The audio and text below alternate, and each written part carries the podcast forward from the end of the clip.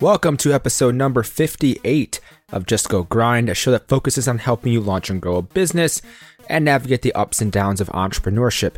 I'm Justin Gordon, your host, and in this episode we have Eddie Lin, who is the co-founder of Nexus Edge, which is an AI-driven lifelong career navigation platform helping students discover and build their own career paths. And this company went through Techstars, class of 2017, which is one of the top accelerators in the world. And Eddie's career path has been all over the place. Let's just say career spans roles at UBS Investment Bank, Goldman Sachs, Adobe, and Live Nation. And Eddie was even a contestant on the reality TV show Fear Factor, where he ate 20 live bees, which I had to ask him about in this episode, so we go over that as well. And he's a big proponent of traversing the winding career paths to continuously evolve and find the best fit, and that's how Nexus Edge came to be. We discuss how that launched, how he grew the company, found his co-founder Shanti, and so much more in this episode. As always, the show notes are at justgogrind.com/podcast, and please leave a rating review over in iTunes or Apple Podcasts or wherever you listen to the show, which can be found on SoundCloud, Stitcher, Spotify, Google Podcasts, and more. Also, check out the Facebook community for Just Go Grind, facebook.com/groups/justgogrind. Without further ado, here is Eddie Lin, co-founder of Nexus Edge. Eddie, welcome to the show. Thank you so much for having me. Yeah, happy to have you on here. And while there's a lot I want to talk about with Nexus Edge, your company, I am curious just from my own perspective, being an MBA student, as to why you got the MBA and what were you kind of thinking when you got the MBA at the time? Well, a lot of it actually stems from my career path, if we could go into that in a little bit. Yeah, go for it. Okay, cool. So I studied electrical engineering at the University of Texas at Austin because I didn't really know what I wanted to do. And someone just said, hey, you're good at math, do that. And then as I was graduating, I didn't like it. So I literally applied for every single job that was not engineering. And I ended up at UBS Investment Bank. And a few years later, I ended up at Goldman Sachs. These are like, nothing's ever a waste. I learned something in each one of these things, but part going back into business school wasn't necessarily, it was more about reconfiguring, resetting certain situations and rather using it as a tool to explore certain things. So that was my perspective going in. Everybody has their own reasons for going, but me being able to get to learn other sectors and provide like greater breadth of opportunities was more of what I was looking at going back into school. Yeah. And with the MBA then, I mean, were you even thinking about potentially starting a business back then, or when did that happen? I always knew that I'd say there was always a spirit of entrepreneurship there, in the sense that I had always wanted to be able to at least control, I guess, my own life. That's one way to put it. As in just saying that financially, that you control your own upside in terms of working on something that you want to do that's meaningful to you on your own terms. That was something that I wanted to do as well. In terms of articulating that into a very specific thing, I hadn't had that even up until graduation, but those are two very different key traits that I think I had always embodied going through school. Yeah, I mean, it's good to even know that heading into school that you have that potential with that. And I know some people have thought about it. I've talked to different people at the MBA program at USC who are thinking about starting a business. It's always at some point or like later in their career. But I think it's important to have that, because then you can at least go to certain, whether it be conventions or conferences or talks, so you kind of learn some more things about entrepreneurship. And then going into Nexus Edge, obviously there's a little in between there from the MBA, but how did you come up with the idea for Nexus Edge? Where did this come from? Well, a lot of it, when anyone's trying to solve a problem, a lot of the unique insights you get stems from your own personal backgrounds. So you want to make sure that this is something that you've had personal experience in, because there's a lot of nuances in solving these types of complex problems. So if you don't have deep experience in a certain sector you're trying to solve, learn it. It just so happens in this case, people usually solve a problem that resonates with them. Now that we've given a little bit of background about my career starting out, you can kind of see why I would want a platform that would help solve my own personal career problems. So what am I supposed to do and why? How do I get these different opportunities? You can see that's my personal problem. It was helpful in selecting a co-founder also, who also resonated with that problem too, because that has been very helpful in many, many details and nuances of the actual product and distribution itself. Yeah. And knowing that you kind of were entrepreneurial thinking, or that was a possible path for you, how did you get from having this problem of trying to figure out your career path then to actually making this a reality? So in terms of like from idea to taking action towards making it a company? How did you get to that point? It took a little bit, actually. So the stuff in between post-MBA graduation was I did marketing at Adobe, which was helpful. But when I graduated, I decided to be a contestant on Fear Factor, which was also very helpful. No, seriously, it's become a very big theme to this day. Fear is not a factor. We see that in a lot of uncertain business scenarios. And then also, I worked at Live Nation, Ticketmaster in B2B strategy and business development, which is also very helpful. But in terms, so that kind of helps build the arc of where we're headed into. And then just saying, you know what, a lot of my friends and colleagues from back in the day, they had actually quit all their corporate jobs and started doing startups, and they did very well. And we're thinking, well, they can do it. Why can't we? So we thought that that was the appropriate transition for both of us. Yeah. And you mentioned the Fear Factor thing. We had to dig into that a little bit more because it's just not an everyday thing you hear, right? So how did that come to be, the Fear Factor thing? It's very LA, actually. So it really is. So every city has its own characteristics. I've been in Texas, New York, Kansas City, LA, San Jose. But something about LA is they're always casting everywhere for everything. At the gym, actually, in West Hollywood, there was a casting table for Fear Factor. And then me and one of my classmates from business school, one of his good friends lived in LA. So there you go. Business school is being very helpful for these kinds of things. We just started to shout random things at them. Ridiculous, like emphasizing stereotypes, just basically trying to be as dumb as possible. And we knew that's what they were looking for. It's almost like a job interview. And then that led to the second round. And then we did a round with all the producers. And then they decided to put us on the season finale. So basically just try to be as dumb as possible or, well, really, for something like that. That's wild, yeah. What makes TV? So you see random casting table, you just try to have fun in life and then just kind of go with it. And what was it like being on the show? I had to ask. It's really interesting, actually. So what struck me, at least about logistically, is they blindfold you on the last 2 miles going in. So you really don't know where you're at. There's a lot of people there on set, actually. And it takes 8 hours to film a 15-minute stunt. Yeah, the vibe is really competitive. Everybody on there actually wanted to be an actor or something along those lines in entertainment. And I just was having a blast. Just wanted to have a good time. So we were all there for different reasons. The environment was very different than what I expected, especially since I hadn't had exposure to industry in the past. It was a very, very competitive environment. It was really intense. It's a 24/7 mentality on, okay, how are we going to psych out the other team? How do you mess with them? How do you stay mentally focused? Don't worry about what it's like on Eating the Bees. Just worry about, okay, how are you going to execute and do this right? So it was really interesting lessons, even from a business perspective. Yeah. And I want to dig into fear for sure, especially when it revolves around a company and starting a company. But with the Fear Factor thing too, the bees, you just gloss over again. It's you had to eat 20 bees. People don't know this. What were you thinking when you first heard that? Well, we do this in teams, right? So I alluded to my teammate briefly. She was covered in 200,000 live bees. And when she found out that she had to be covered in bees or eat them, she started crying. And then on the waivers, I'm sure it had something to do with bees. I think it was on page 29 or something. I just was whatever.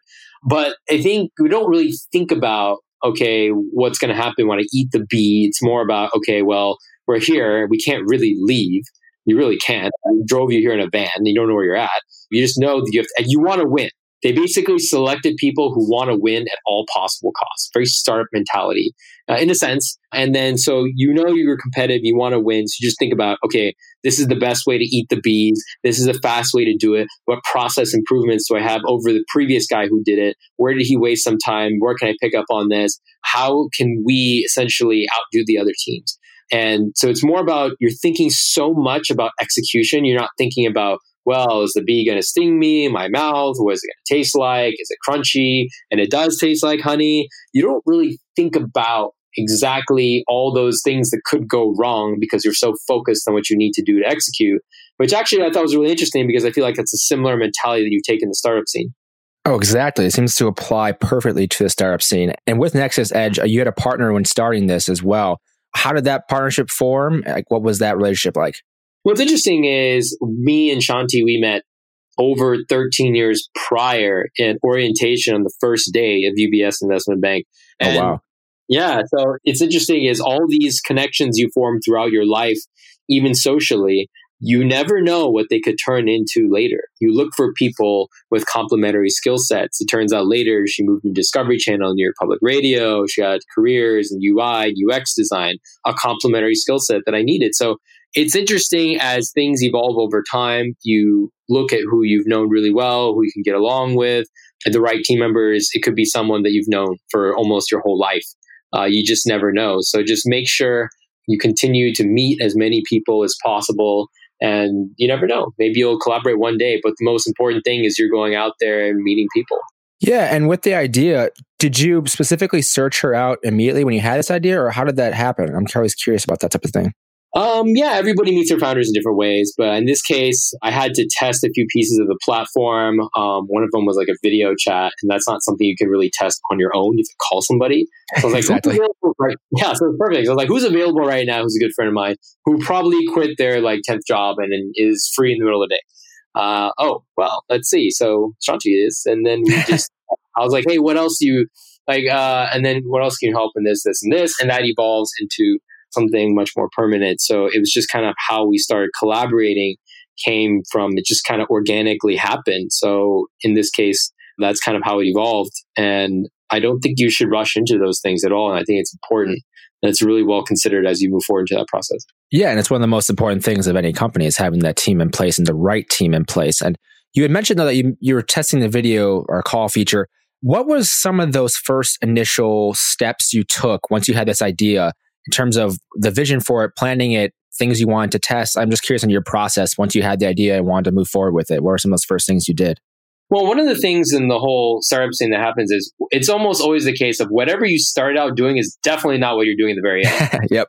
Definitely there was like 50 pivots along the way too. So what we're doing now is like unrecognizable from what we had started out doing. So it was more about, but what is uniform is like solving that problem I was telling you about. How do we figure out what to do with our careers and what are the tools that can help us get those places and what do we struggle with? And even the demographic we serve has changed over time. And because we realize this is a much larger problem than our own personal peers, this is a global problem. And how do you solve that among different demographics? So that's shifted the entire product scene by itself. The product features itself shifted so much.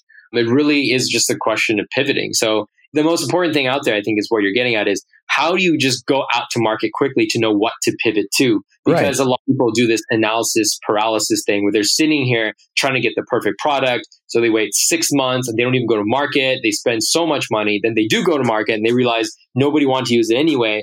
But they actually do pivot. They've already spent way too much money and wasted too much time, or someone else has entered the market. So really the important thing is to get out there into market and with something, the minimum viable product, which is a very popular concept out there. I'm a big fan of using Squarespace to build that minimum viable product because it actually is flexible enough to, it basically builds websites without knowing how to code. And that way you quickly make some changes. You can validate certain use cases, scenarios, what your customers want, even through social media, you can do that. And that way you can change on the, like turn on a dime and not spend a lot of time or money building something that nobody cares about. And even once you start building, you're just constantly testing with your demographic, and it'll be much more illuminating to see where you end up with the product. Yeah, and that's such an important thing to test it and have it out in the market. And to that point, though, what was the first thing you did to get it in the market? Were you just, oh, here's this platform, you started, talking to friends and family about it, or like, what did you do to get this out into the world first? Well, I'm the kind of person, based on previous experiences and stuff like that, I like to get out and actually meet actual people. So I think there is like something called the Google Sprint design method. I'm sure Shanti could discuss more about it too, but you do something called user interviews, personas. I think there's some stat out there that says like 5 people will tell you through this interview process, will tell you 80% of the information that you need to know.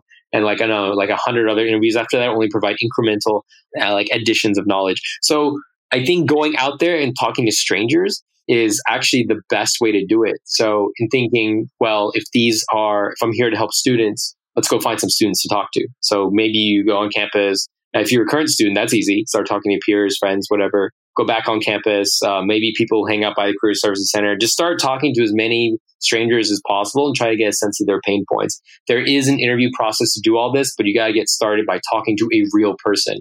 I think it's much harder to like do those like scalable, like A/B tests at the earliest stages. I think it's just easier to talk to somebody and build something up from there, and then start doing more typical data-driven type testing. But I think to start out, talk to somebody. Yeah. And I'm always curious on details too. So like, what were some of those questions you were asking or things you were trying to get out of these interviews? Were there certain particular things you were wondering or trying to validate at that time initially?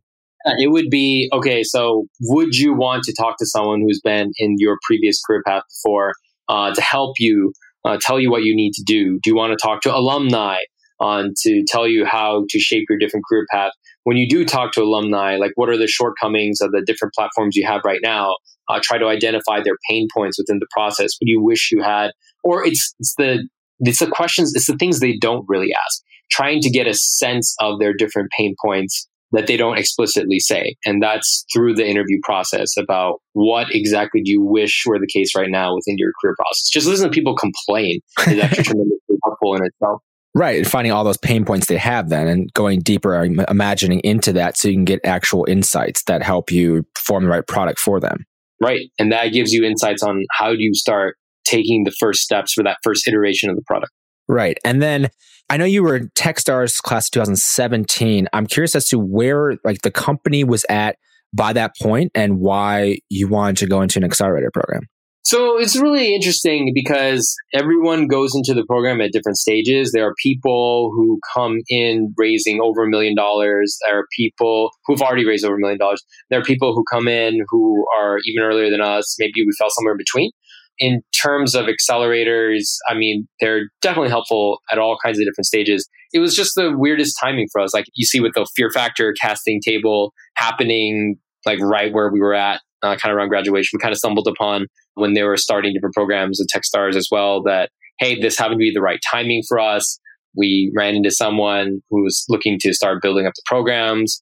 And then so the timing just worked itself out for us to apply. So it was just good timing as well as everything else.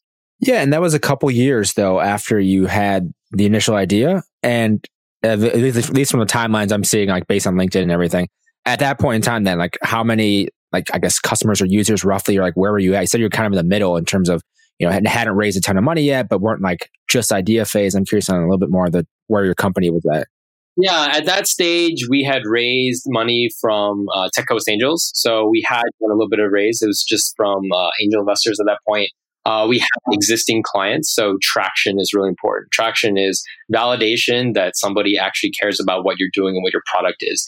And that can come from the two most common ways to do that are actual revenue and also user and user engagement. So it's either one or the other, or ideally both. We had a little bit of mix of both. And we kind of use that as the foundation for at least this is what our early traction is, which generates the early investors. And this is how you make a case for what you can do going into the program and how it can help you grow. Yeah. And obviously, like there's multiple accelerators out there. Was it just by accident that Techstars was convenient, or like were there other accelerators you were looking at that time? I'm curious on that process. Well, I mean, at that time, it just, you know, there's two big accelerators I think people think of, and those are always in the back of our minds. We always like to work with, I think we've always gravitated towards, okay, let's work with the best people and the best organizations. And it just so happened that they were starting programs in LA and Kansas City and all over. They just had new programs and they were starting to create those. And then the timing worked itself out really well. And those were great programs. So we decided that, hey, the timing works as well as it's a program that we'd be interested in doing regardless. Yeah. And for you with the accelerator, what were you looking to get out of it specifically? There's a lot of things you can get out of it. And so many things in terms of networking is always incredibly important. So many things we've done like throughout our whole lives, I guess technically have been through networking. In fact, at USC, one of the guest speakers makes you write this down when he walks into class, which is your network is your net worth. And I find that really true. It rings true in so many different areas, from Fear Factor to entertainment and beyond. So networking was really important. Techstars has an amazing, really, really large global network that has been tremendously helpful. It's like a really, really close family in a really globally distributed way. So that's really important. Getting really good guidance from people who've been there before has been really helpful too. So that's been really helpful as well. A lot of introductions to venture capital additional. That's always helpful as well. And also that, you know, like people recognizing the program also adds a sense of credibility, which is really helpful for early stage companies as well. So those are the benefits from an accelerator perspective. Yeah. And then with the accelerator, obviously it's a short timeline, right? It's like 3 months roughly at these, typically they're 3 months. I think Techstars is 3 months as well. And obviously there's so many different benefits and there's a lot going on during this period of time. Like how fast did your business grow, or like where did it go from pre-Techstars to then like after Techstars? Well, I think the big thing was for everyone does kind of different things throughout the program. I think for us, it was there's a concept called product market fit. And I think we were just kind of honing in on the different features. And we did a lot of product iteration actually during Techstars itself quite rapidly. In fact, following the program, like what people usually do after demo day, which is when everyone does their presentations, summarizing what they did over the summer, is they raise a little bit of capital. And we did the same after that. So we cleaned up a lot of what we were doing. We prepared for a little bit of capital. And then after that, we went out to market a little bit more. And then we just continuing to scale from there. Yeah, obviously product market fit, a lot of people talk about this. What for you was helpful in figuring that out and kind of getting to a point where like you felt really comfortable with where you're at with it? Well, product market fit can come in. There's like a number of different stages of different product market fit. It's just in terms of, hey, are there people on the platform? How are they getting on the platform? Are they deriving value from the platform? Who are the different stakeholders involved? For us, it would be instructors, students, employers. Are they getting value from it? What do they wish they had? It's things like that about who's getting value from what. And then you kind of change your product features or add features or adjust things based upon the pain points or additional feedback from the existing stakeholders and try to build a consensus from there. Yeah. And you mentioned obviously a lot of benefits and various things from being at Techstars. I'm just curious as to like you personally, what did you enjoy most about being at Techstars? Well, I mean, the thing we enjoy about business school and life is we try to have as much fun as possible and we try to be as productive as possible. So I'd like to say we hosted this epic party at our apartment there and it was a blast. That was a ton of fun. Yeah, just getting to know the people in our class was a lot of fun. Spending a lot of time with them was a lot of fun. The activities they had was a lot of fun. And just being productive and executing is a lot of fun too. So I think with all parts of life, like business school, accelerators, everything, it's always a mix of enjoying life and really trying to make an impact. And I think they all go together. And those are two really important values for us. Yeah. And it sounds like an amazing experience and obviously an opportunity to meet so many people. And then once you go through it, you're forever a company that has gone through Techstars and that never changes. And so, you know, since then, how have you focused on growing the company since and acquiring new customers, signing new people up? Yeah. So since then, it helps you clarify like who your customers are going to be, when your best acquisitions strategies are. So from there, we kind of figure out, okay, well, these are the kind of product adjustments we need to make. These are the additional types of people that we should start working with. These are going to market. We realize, okay, these are the better techniques for in terms of us deployment and getting to market. What's the best way to engage the students in the in the colleges that we serve? Everything is very different just based upon like the markets and testing and everything like that. So we just continue to take the original theses that we came up with during Techstars and make adjustments and just take the processes that we learned from the program and take that with us forever. Yeah. Yeah. And you said obviously us and we, and working with your partner, how do you handle responsibilities, roles, and figuring out, you know, when you're going to meet or talk about things and strategize? How does that work? Just curious. Yeah. So what's interesting is because the teams tend to be really small in any sort of startup scenario, there's going to be a lot of really close collaboration and there's a lot of overlap in terms of what you do as well. But everyone has their own areas of expertise as well. So actually certain corporate concepts always come back to us, like at Goldman Sachs, I think on Wikipedia, you'll see like decision-making by consensus or something was like a value that they had there, which doesn't necessarily mean like everyone has to agree on like something absolutely, or their group think is something you learn in business school that's negative towards something related to that. But it's not that. It would be you kind of agree that say, okay, well, this is what we both think the best decision would be in this case. Or if we differ in our opinions, then this is going to be your call in this one because you're the UX person. This is what you do. You've done this. So let's go with what your gut is on that one. And if something isn't the right thing on it, no one's going to be like, hey, this is your fault. It's saying, okay, well, let's go try another alternative. Maybe it was the other thing that we guessed. So really, it's collaborating on the things that we both are familiar with, and then just saying that in certain areas where, and trusting the expertise in areas in which it falls under into that other person's category. You kind of work in terms of, I think what's really big advantageous in terms of startup-wise that we especially appreciate spending our whole lives in corporate is that we collaborate in the times that we need to collaborate. When she needs to be heads down, focusing on creating different designs, you know, turn on the music, focus, leave her alone, do that kind of thing. If I just need to be sitting there like, and doing my thing, churning out emails or whatever, that's fine too. There's times we need to spend on Skype or whatever until like 2 a.m. That's fine too. It doesn't matter if it's a weekend, no big deal. The advantages to the startup scene is that you can work. You don't have to commute if you don't want to. You commute at the most efficient parts of the day. So that's how you take an advantage over those with more resources, is that you can work more efficiently. You can work longer, and you can make decisions much more quickly.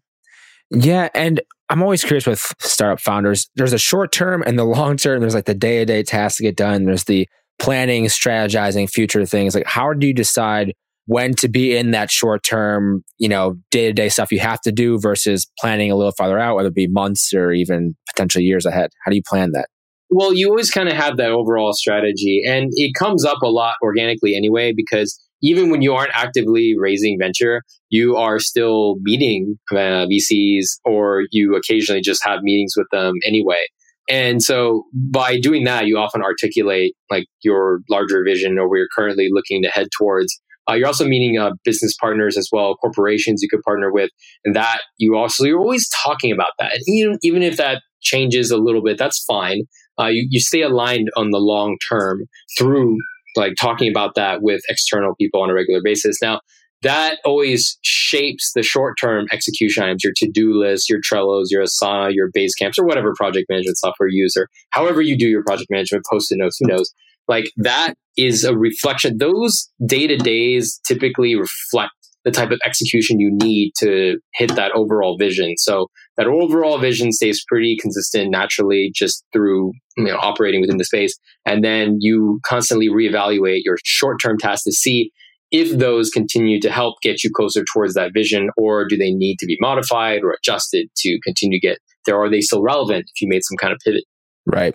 And then going through all that with obviously the day-to-day things and working in the business and growing the business, and time has passed now, years have gone by since you started. You know, what have been some of the biggest challenges or obstacles you've had to overcome as you've been going through this business? You know, there's always challenges day to day, long term. I mean, there's so many challenges, but it's hard to describe. It's like in the beginning, you always think, oh, someone will say, like, basically, if you Google like what you were thinking your original idea is going to be, there's probably like 100 other companies that do that. And as you continue doing that, someone's going to say, oh, doesn't so-and-so do that? Or doesn't so-and-so do that? And you kind of freak out with it. And you like, there's always someone going to be in your space. So you'll carve out something or figure something out, or there's multiple people going to exist in it. It's not really a big deal.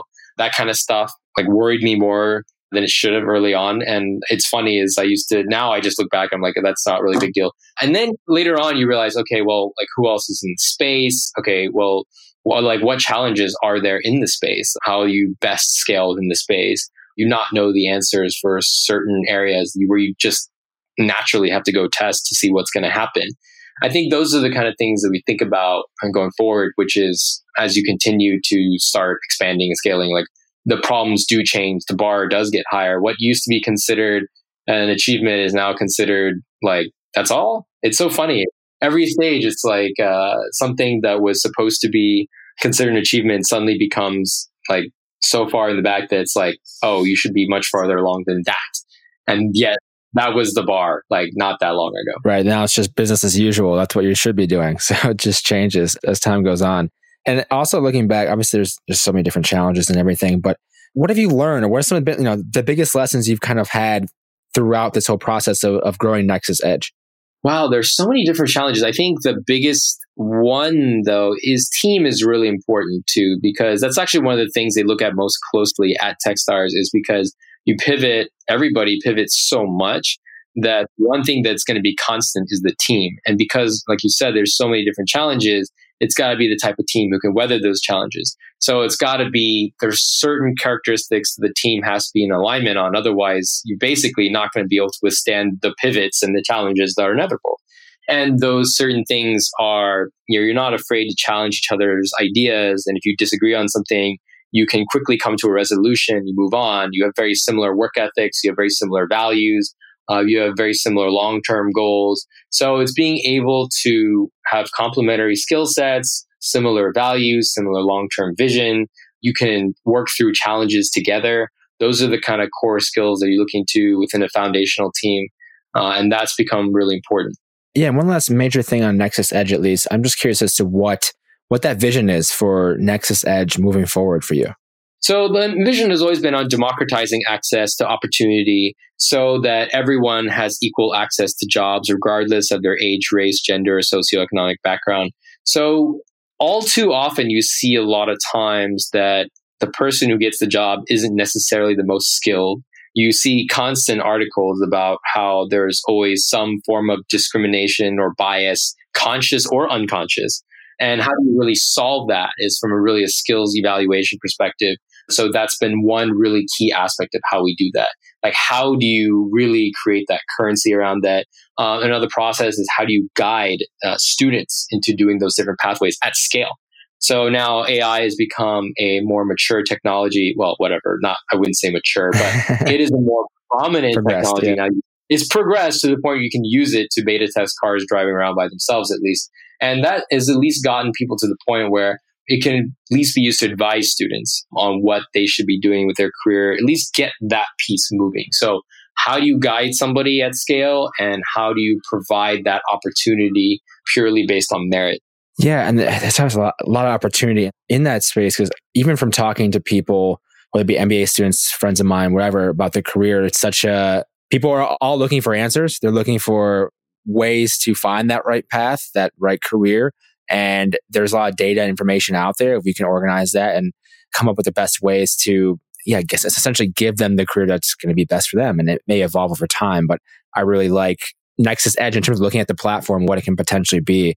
It seems like it's very exciting and there's a lot more I'm sure you guys are going to be doing with it. Thank you so much. I tell Shanti too, she'd really appreciate that. Yeah. And one of the things I always have to ask, like, guests, I'm always curious as to starting a business from scratch, doing it again. You know, obviously, people listening to the show, a lot of them are aspiring entrepreneurs. What are some of those considerations you look at first when you have a business idea? And the first couple of things is it going to be like a venture backable type business? Or is it going to be something that's just kind of like your regular cash flow type business? And that is, both of them are fine. So if you want to do something like a flower shop or something, just like something on the like mom and pop type thing, which is fine. That's one type of business. It has a very different track than, say, a venture capital, venture backable type business. So start with that. And then if it's going to be the venture backable type business, that's going to be very specific attributes. And that you break down because there are timelines associated with that. Whereas in the former, there were no timelines. So in this case, there has to be a very large addressable market, $1 billion plus at least. It has to be in something that you think you can take a substantial portion of that within, I don't know, like the life cycle of a VC fund. So within 7-ish years, I think it's growing now, longer than that. Companies are staying private longer. Things like that has to meet certain attributes in the VC space. So pick one or the other first. What's it going to be? Then if it's going to be the VC route, then, you know, we kind of know at least the steps now, which is build a minimum viable product as fast as possible, test different hypotheses from the market, pivot like as much as you need to, but get through it quickly to figure out what you really want to do, really want to scale, and then start moving from there. So that's probably the formula, if there is such a thing, that we would do, but we would follow. Yeah. And with Nexus Edge though, did you know already from the beginning, like, this is going to be, I want it to be big, I want it to be VC backed? Like, you made the decision immediately, or was it kind of just organically happen that way?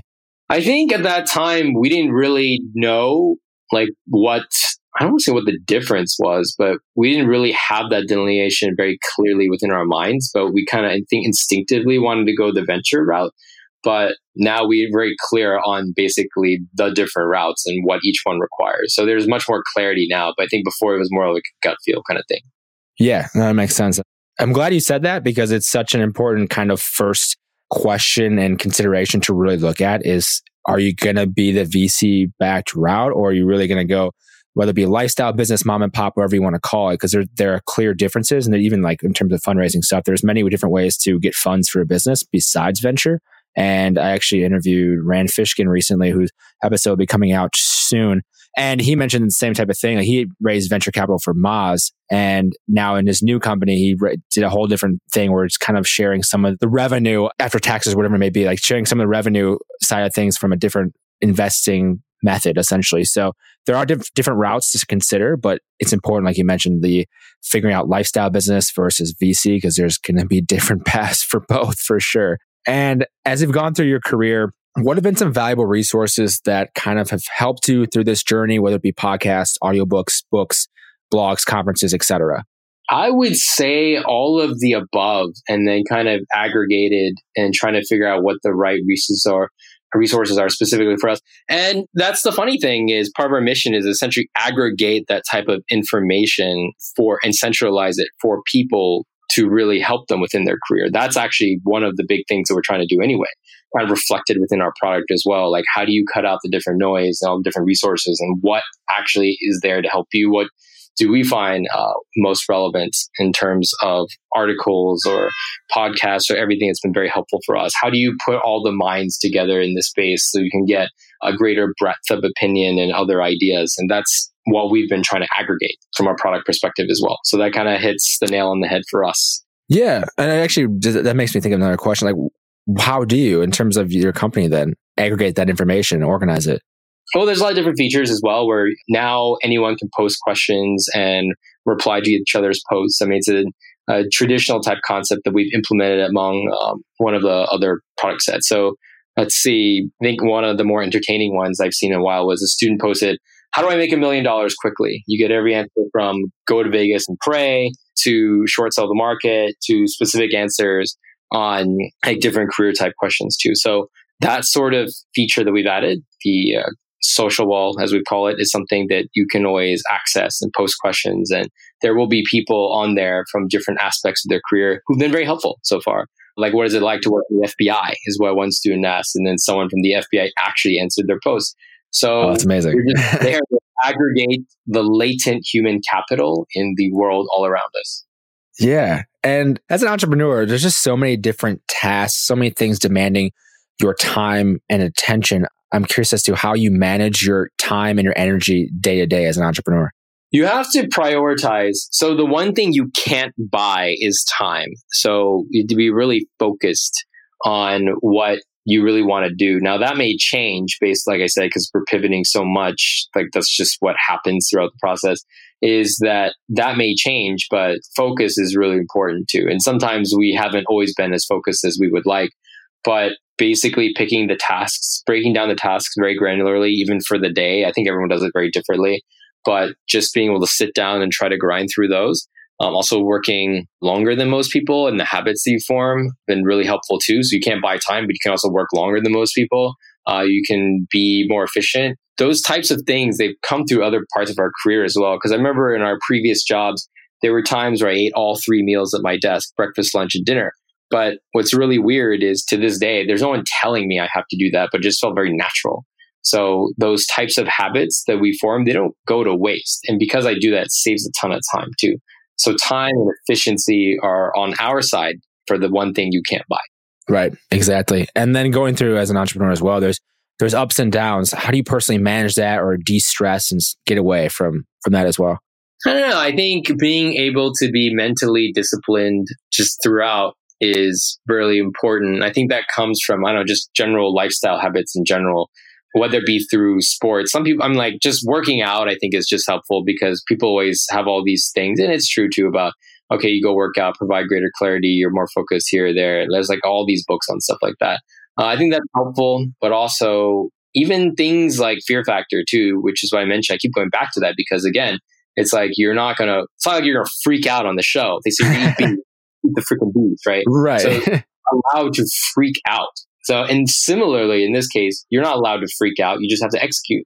So if you take that kind of calm, disciplined mindset, you can do that. But I mean, everybody has their own way of de-stressing or getting away, whether it be hiking, running, biking, swimming, gym, tennis, which I do sometimes, or whatever people want to do that resonates with them. But I think a general sustained mindset of like focus and discipline, similar to what I said, both Fear Factor and our day-to-day now, I think is actually what is like very key, because you can't just go run off and jog every time you have run to a problem. Right. It's important to understand that and understand yourself and what helps you personally. Because like you said, everyone is different. Some people may meditate, some people may sprint, run, whatever it may be. You're just figuring that out for yourself when you knew. Actually, to that point, though, I'm actually curious as to when you find the time to do that, or how are you, is it at nighttime? Is it in the morning? Is like at a weekend, you're just like, yep, now I need to really get away. Like, how do you approach that? Again, it always comes down for efficiency for me. So I go to the gym in like the least popular hours. That way the drive to the gym is really short. Yeah. I don't have to wait for anything or anybody at the gym. So I just like to use like the opposite schedule. See, that's a good thing about the whole sort of world, is that because you have that flexibility, you can do stuff like that. Like I keep going back to, is the one thing you can't buy is time. And so I can do everything more efficiently than everyone else. Whereas let's say you are going to the gym where you have to wait for like different machines and stuff like that, because you're going at like 5, 6 or whatever, 7 p.m. I could probably reduce the waiting time by like 1/3 because I go when no one else is going. Or you go head to the beach when no one else is going there, or something like that. You just go on an off hour because you have that flexibility. Yeah, that makes perfect sense. And Eddie, as you've gone through your career, obviously you've learned a lot in the entrepreneurial space and growing your company. Like, what other advice or last kind of parting words would you have for aspiring entrepreneurs or business owners? I think I would just tell people to go to market. Build your minimum viable product as quickly as possible. Do not like overly debate on what should be and should not be in it, because you're going to be wrong anyway. Just take that to market, take the user feedback, make adjustments accordingly, iterate, and then go back and do it again until you feel comfortable with it. So that would be the biggest thing, is just stop like being hypothetical about stuff and just take something and go to market. And anybody can do it. Especially as a tech product, you don't necessarily need to have some crazy tech background to do something these days, to at least get the process going. Right. Exactly. And Eddie, thank you so much for the time today. Where can people go to learn more about you and what you're working on? So feel free to email me at eddie@nexusedge.com, EDDIE. Also, just go to our website, nexusedge.com. Also, to sign up, feel free to share knowledge. There's a lot of people out there asking questions about a really wide variety of subjects. So go on nexusedge.com and answer people's questions on that wall I was talking about. Or if your employer looking to recruit, there's plenty of students on there too. If your students looking for guidance on your jobs, what you should do for your career path, apply to internships or jobs, that's all on there too. So everybody can solve a lot of different, their own career issues just going on nexusedge.com. So there's there, you can go to nexusedge.com for guidance from the greater community, or you can email me as well. Awesome. Thank you so much for the time today, Eddie. Really appreciate it, man. All right. Anytime. Thank you so much for having me. We had a blast. Thank you so much for listening to this episode of Just Go Grind. As always, the show notes are over at justgogrind.com/podcast. And you can support the show over at patreon.com/justgogrind. And please, please leave a rating and review over on iTunes. It does help more people find the show. Hope you enjoyed this episode. Have a great day.